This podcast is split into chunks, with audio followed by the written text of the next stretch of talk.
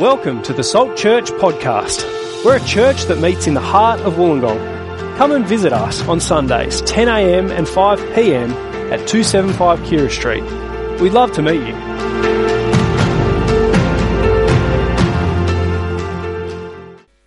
G'day everyone, great to be here tonight, and um, I'm, I'm Michael, one of the pastors here at Salt. If I haven't met you, great to have you along with us tonight. And uh, happy Mother's Day if you're a mum, but for most of you, hopefully you treated your mum today, treated her well. You should treat your mum well every day, right? Not just for Mother's Day, you know that. Um, maybe you got her a gift. I got my mum a gift, and I did leave it a little bit late. Um, so I went to Bunnings yesterday, um, had to check the closing time of Bunnings because it was getting a bit late. Um, see if you can work out what the gift was. I went into the aisles, I got three items. I got fire starters, Mother's Day, hot beads, uh, and flowers in a pot. I got to the, the checkout and the lady said, "Oh, it's so lovely that you've got your mum a gift." And she assumed that it was the flowers in the pot, um, which it was. But I was trying to make a joke with her that actually it's the hot beads that I'm going to give my mum and the fire starters. Uh, but it was all for my mum because I cooked her lunch today and gave her the, the flowers, and it was all good. But I want to talk to you about uh, learning lessons uh, tonight as we head into Deuteronomy chapter one. And I reckon uh, mums are often good at helping us learn lessons. Uh, I don't know what your experience is with your mum. I know we've all got different experiences. Give, do give thanks if your experience of your mum has been good. Uh, if she's helped you, even pointed you to Jesus, what a, what a wonderful gift. Um, but how would you answer this question? What's the most valuable lesson your mum ever taught you? Would you how would you answer that? What's the most valuable lesson your mum ever taught you? I want to I want to share what my mum taught me, one of the things. But before I do that, um, I put it out to church this week, um, and I don't know how many responses you need scientifically to get a trend right. It needs to be a fair few. I got two responses.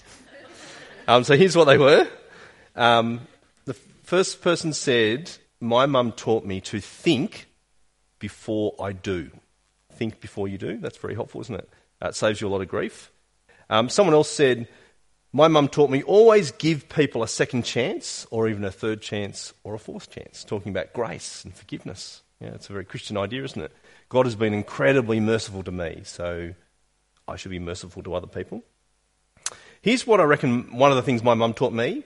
Um, she didn't say it in this many words, but she basically was saying the best way to learn a lesson is through other people's failures. Uh, the best way to learn a lesson is through other people's failures. So um, I can remember going to the city with her, uh, and I was talking to her about it today over lunch, and she never gave me rules, don't do this, that I remember. But she showed me someone who'd gone down that path, and that was very powerful. Uh, so I remember going to the city as a as a young boy with her and seeing this man half kind of naked, disorientated on the on the footpath, and I must have said something to her. What? And she's like, "Well, that's alcohol. Uh, that's what happens when you get addicted to alcohol. That's what's happened to him." She worked in a hospital, so she was used to seeing people dying of liver disease.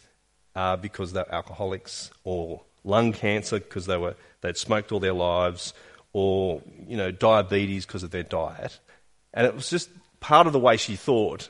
This is what will happen if you do this, and so she's constantly pointing that out to us. It's very very powerful. Best way to learn, I want to say, is through failure. Even better, I mean, our failures are powerful, aren't they? When we make mistakes, hopefully that turns us to learn. But you can learn from other people's failures. In fact, that's kind of really, really helpful, isn't it? You might escape a lot of pain as you see someone else make an error that you could avoid. Uh, I, I remember when I was in high school, my chemistry teacher did this. Uh, he wanted us to be involved in all these experiments, dangerous chemicals, all this kind of stuff.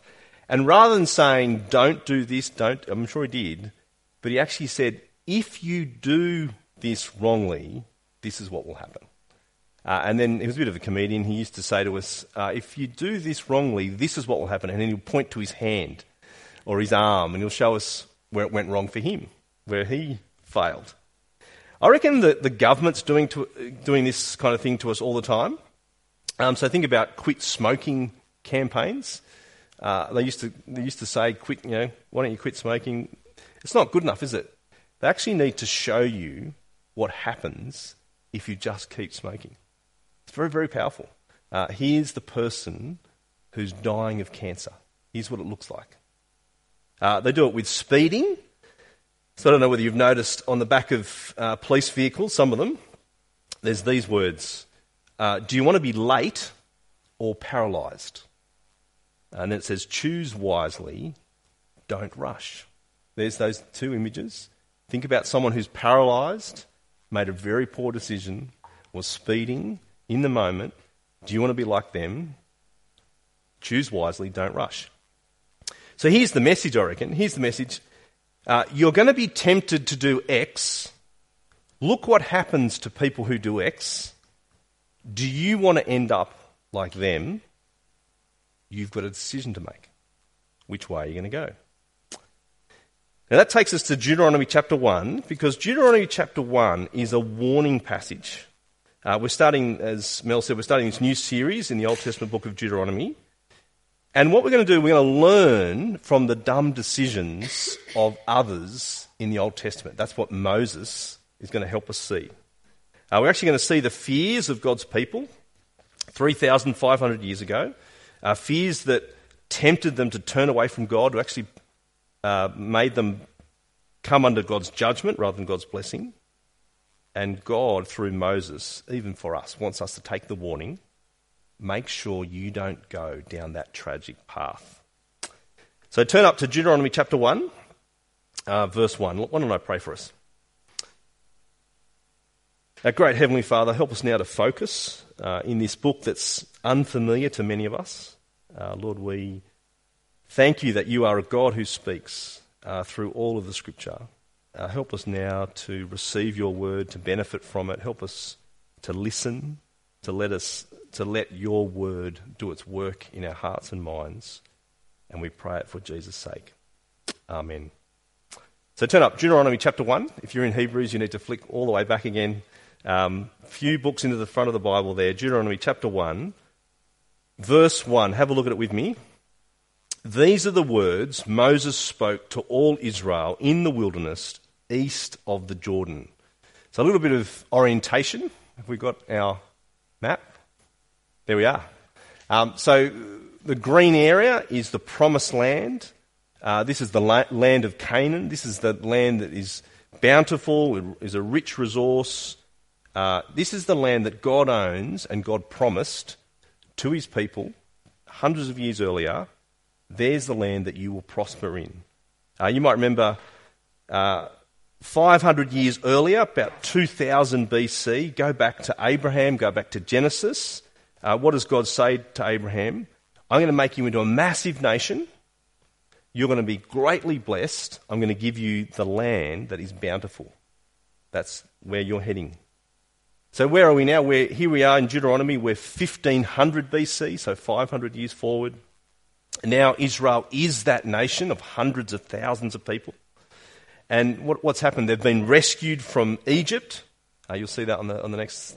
And here's the route they've taken. Um, so you can see Egypt on the left there. They've crossed the Red Sea. Uh, down the bottom of that peninsula, Horeb, Mount Sinai, they've received the Ten Commandments. They've received the law. The here's how you live, now you are my saved people. And where are they now through quite a journey? Sorry, just go back one. Same map. Yeah, see that wiggly line? They've gone on quite a journey. They've ended up on the east side of the Promised Land. See what they, see what they are? They're poised right on the cusp of receiving something massively good from God. So there's the context of Deuteronomy. And what we're going to see over the weeks ahead is Moses speaking to God's people just before they head into the Promised Land. It's like Moses saying, here's what I want you to know from God before you take this great gift from him. And and we're going to hear a very similar message to the message of the New Testament. Because remember, all of the all of the Bible is God's word, is one God, is one message. Uh, it's going to be the same message of God being powerful, uh, God saving, God's kindness and grace. And it's going to be the same message of here's how to live now that I've saved you. It's going to be the same warning about sin. And so this is an incredibly relevant book to us. It's all, it all points to Jesus. Uh, I can understand, I think Mel shared this earlier, that you look through Deuteronomy and you go, what, what are we looking at here? Uh, it looks like legislation in Parliament, in parts of it. Uh, you think to yourself, we're not Israel.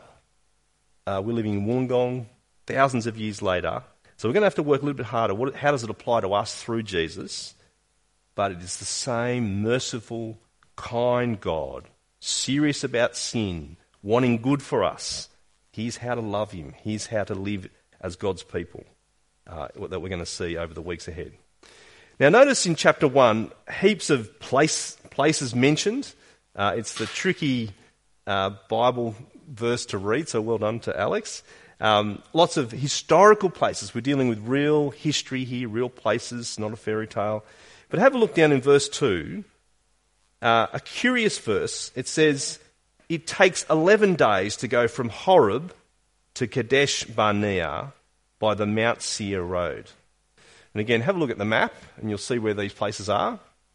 Um, so you can see that Horeb down the bottom, Mount Sinai, where they received the Ten Commandments. Up north of that is Kadesh Barnea, and there's that journey, that road, that takes eleven days. Um, someone said to me, it's how long it would take to walk from here to Canberra. Maybe we'll Google that later, see if that's true. Um, but that's the kind of distance. Don't Google it now. Uh, why does why does God mention that to us? What's the relevance of verse two?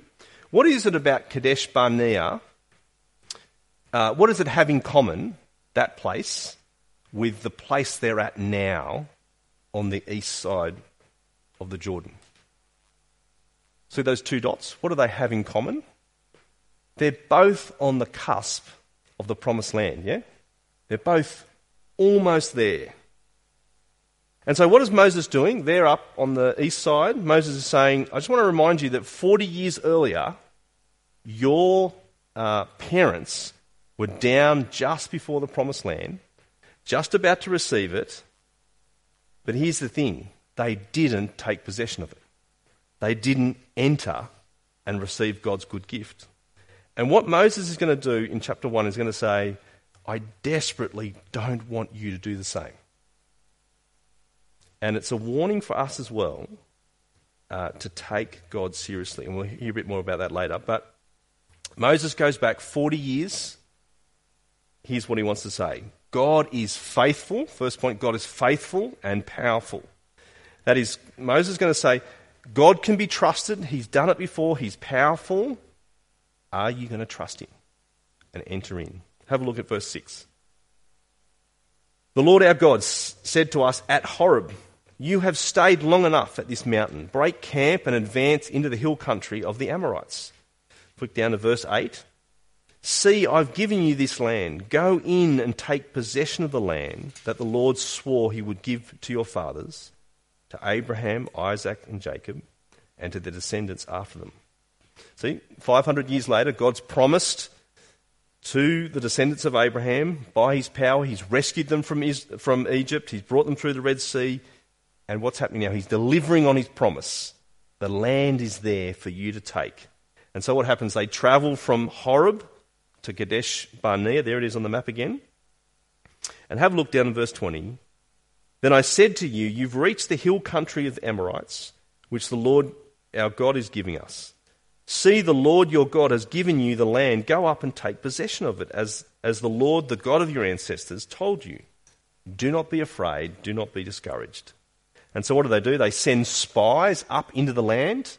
Uh, I think it is an act of faith, isn't it? Yeah, we're going to do this. We're going to plan this. We're going to seek this out. And so the spies head up. That's the dotted line into the promised land. And what, what do they find? They find uh, beautiful fruit, a bountiful land.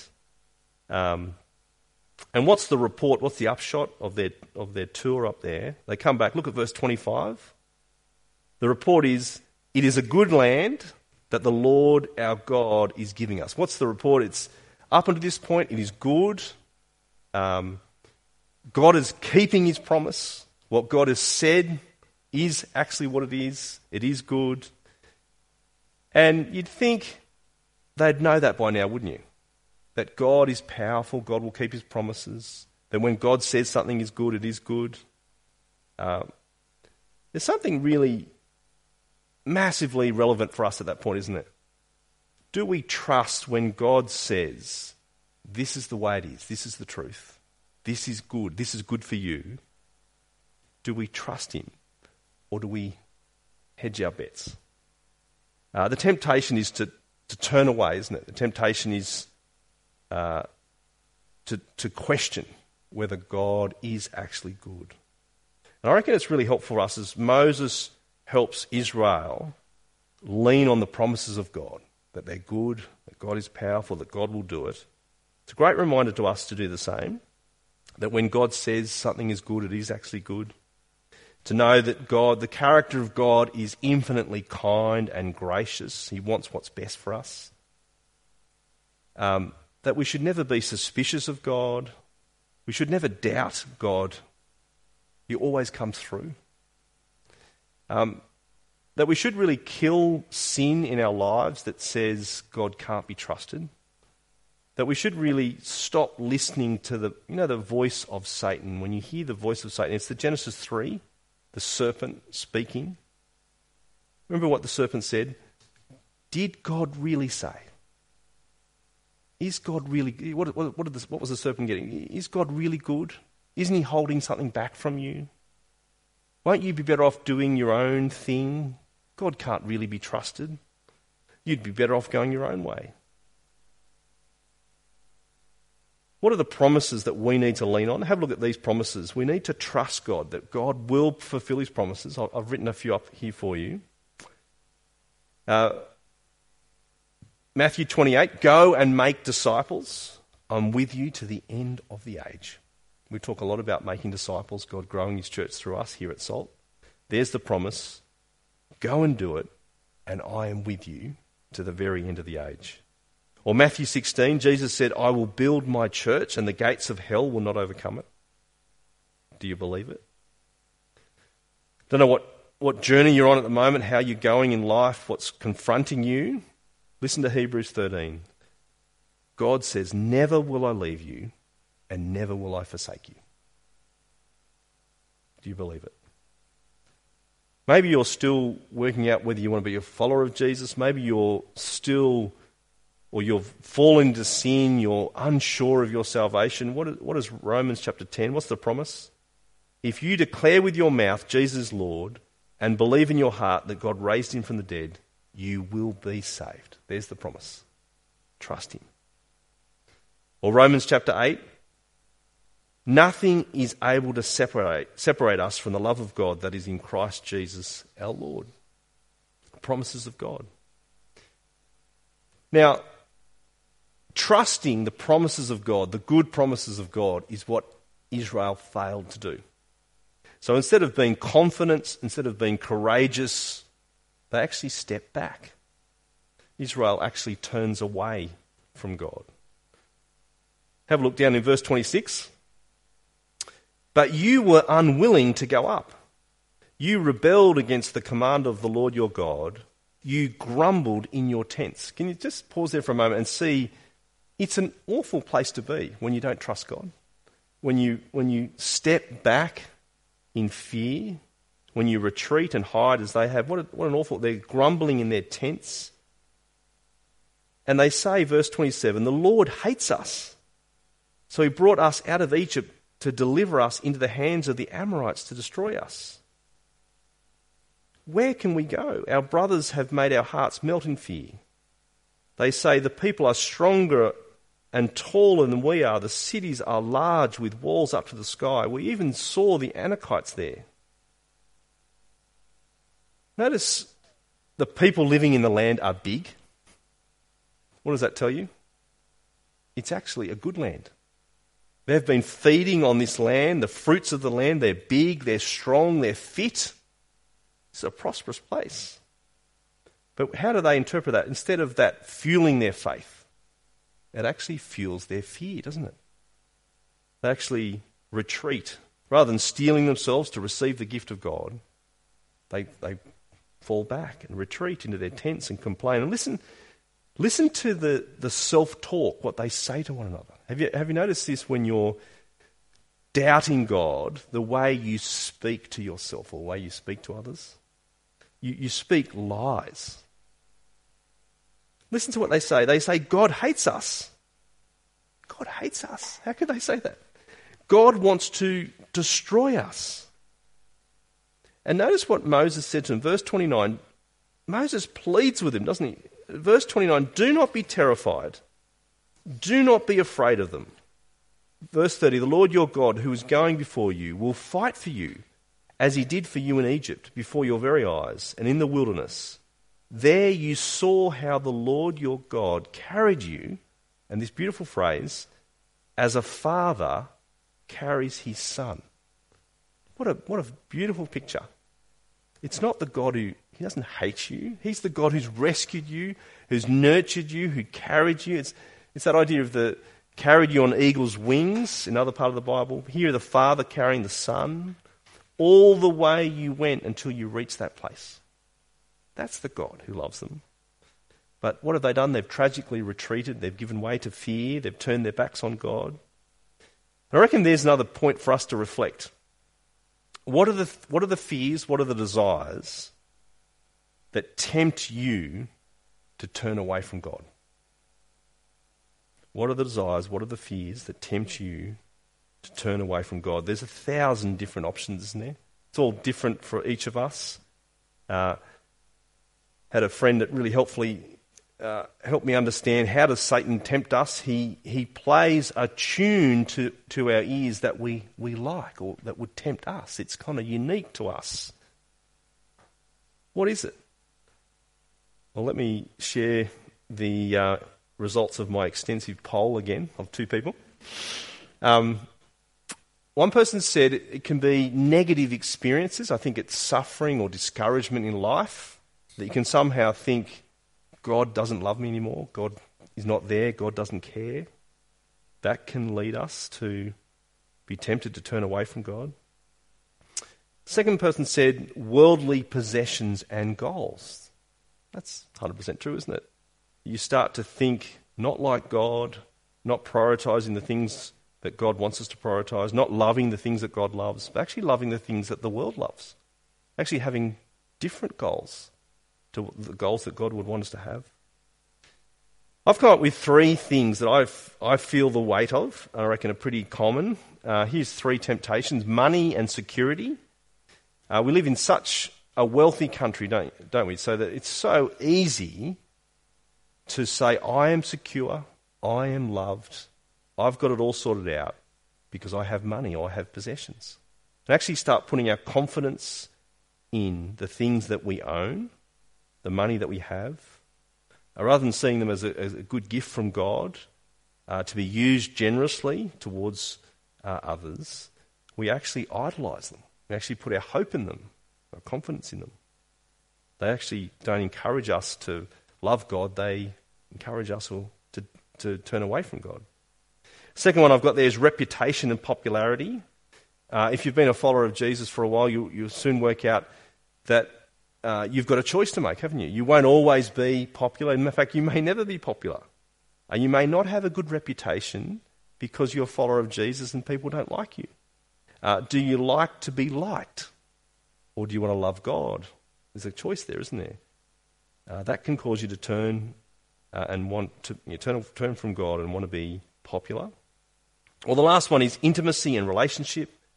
Uh, God's given us that desire to be loved, Uh, to have an identity, uh, but it's found in God uh, and lots of godly relationships, and yet our sinful hearts can cause us to turn away to a relationship that's not pleasing to God. Uh, there's that temptation uh, because of uh, the desire for relationship that I'll I'll actually turn my back on God because I want relationship that a relationship that doesn't please Him. Now, maybe it's one of those things you struggle with. Maybe it's none of those. Maybe it's something else. that's in the forefront of your mind tonight. But I want to I want to challenge you tonight. What is it that you need to sort out even tonight? What is it you need to say, God, this is not right. I need to repent. I need to turn back to you today. Because I want to say from, from here in Deuteronomy chapter one, the cost of turning away from God is a massive cost. Have a look at it with me. Cost of turning away. Verse thirty-four. When the Lord, the Lord heard what you said, he was angry and solemnly swore, no one from this evil generation shall see the good land I swore to give your ancestors, except Caleb. And of course we know also Joshua. So Caleb and Joshua were the two spies that were were um, called to enter the land later. They were the ones confident to take up God's promise, uh, overcome the enemy. Also, the children were allowed to enter. Look down in verse thirty-nine. And the little ones that you said would be taken captive, your children who do not yet know good from bad, they will enter the land. I'll give it to them and they will take possession of it. But as for you, turn around, set out towards the desert along the route to the Red Sea. You will not enter it. See, isn't it fascinating? The people of Israel came so close. They even got to taste the fruit from the promised land forty years earlier. They knew it was good, and yet they fell short. They fell short of the possession of the promised good, good land. And there's a real warning here. God wants us to take a warning. But before we get to the warning for us, let me show you one other thing, end of this chapter, last thing. I've called it Going Your Own Way. Did you notice once the nation of Israel realises they're going to miss out on the promised land, they're filled with grief. Look down in verse forty-one, but then watch what they do. Verse forty-one, we've sinned against the Lord. We'll go up and fight as the Lord our God commanded us. So every one of you put on his weapons, thinking it, it easy to go up to the hill country. But notice what God says. God says, no, don't do that.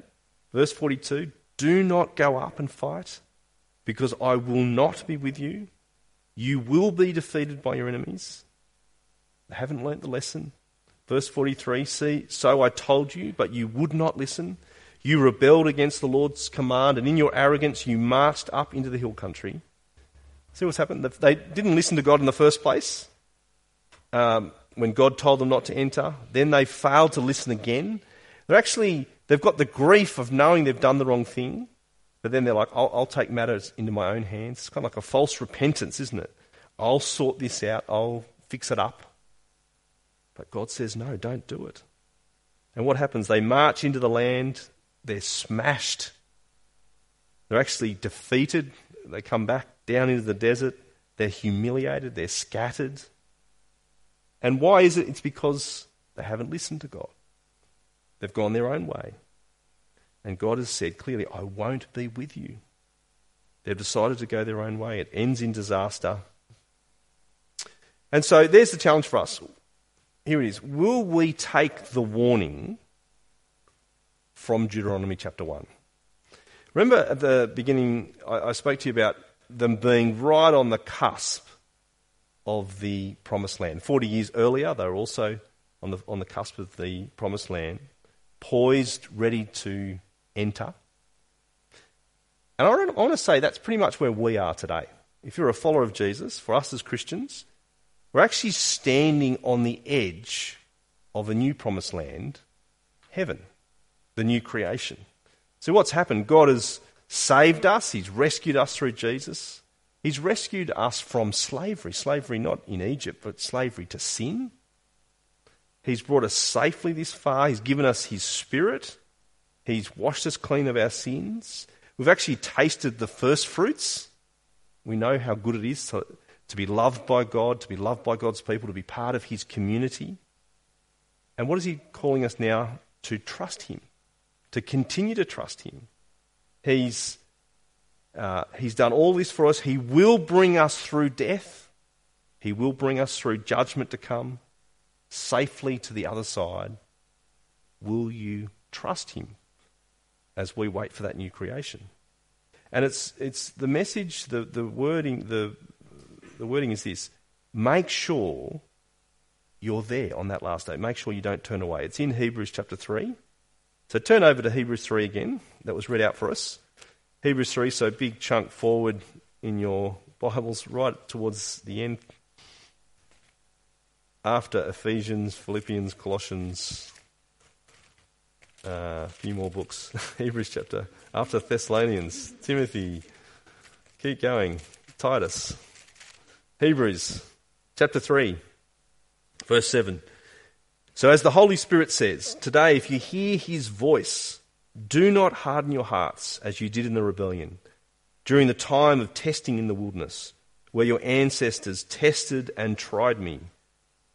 Though for forty years they saw what I did, that is why I was angry with that generation. I said, their hearts are always going astray, and they have not known my ways. So I declared on oath in my anger, they shall never enter my rest. Listen to verse twelve.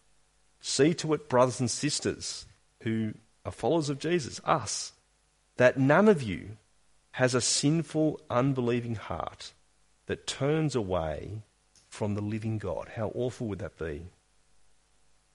So let me put those things up again. Uh, reputation, sorry, um, money and security, reputation and popularity, intimacy and relationship. Are they the things you're struggling with at the moment? Is it something else? What is it that tempts you to turn from God? Because God is saying, Hebrews three, today is the day to deal with it. Don't harden your heart. Listen to God's voice. Today's the day to deal with sin. Uh, and don't try and deal with it your own way, as the Israelites did. Deal with it God's way. Bring it out in the open. Confess it to God. Throw yourself on the mercy of God. Ask God to forgive you. Know that Jesus has paid the penalty for your sin and can restore you. And how awesome is it when you've had that experience? I am forgiven, I am restored, I have the confidence that God loves me because of Jesus. And so, so good to see people keep who turn to God for forgiveness. See, what's the what's the issue? The, sin is bad, sin is the thing we have to face in life, but it can be forgiven. It, it has been dealt with in Christ. What's what's the biggest danger? It's hardened hearts. That's what Hebrews three is saying, isn't it? That over time you actually don't realise it's sin. Actually, over time you desensitise to sin. Actually, over time you fall out of the pattern of um, hearing God's voice, hearing God's word, meeting with God's people, and you don't come back to God to ask him to forgive you. And your heart is hardened towards sin. And so Hebrews three says, don't harden your heart. Don't miss out on the kingdom to come. Today, if you hear his voice, do not harden your hearts. Bring it to him. So I'm going to finish by taking some time for us to pray. And, and I'm going to give you a minute to pray yourself. You might want to confess your sins. Think about things that you need to bring before God. Do that. Uh, and then I'm going to lead us in prayer together before we sing again.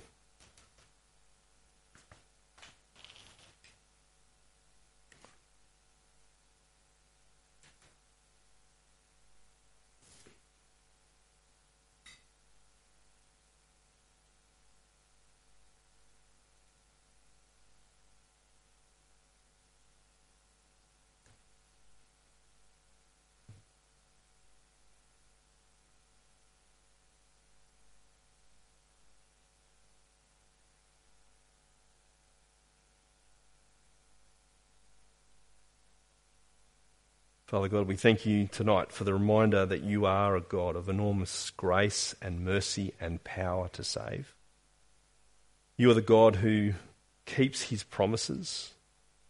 Uh, you are the God who wants good things for your people. Lord, thank you for the example we see of your goodness and power and grace in Deuteronomy. Father, we're humbled and warned as we see the Israelites not trusting you as a good God, but turning their backs on you, facing that temptation that that might happen again on the cusp of the promised land. Father, thank you for Jesus who comes to forgive us, to pay the penalty for our sin that defeats death.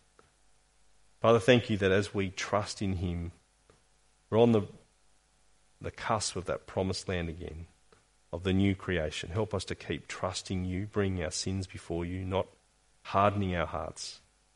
Lord, open our eyes to see temptation for what it is, um, the desires, the temptations that would cause us to turn our back on you. And Lord, have mercy on us, we pray. In Jesus' name, amen. Thanks, guys.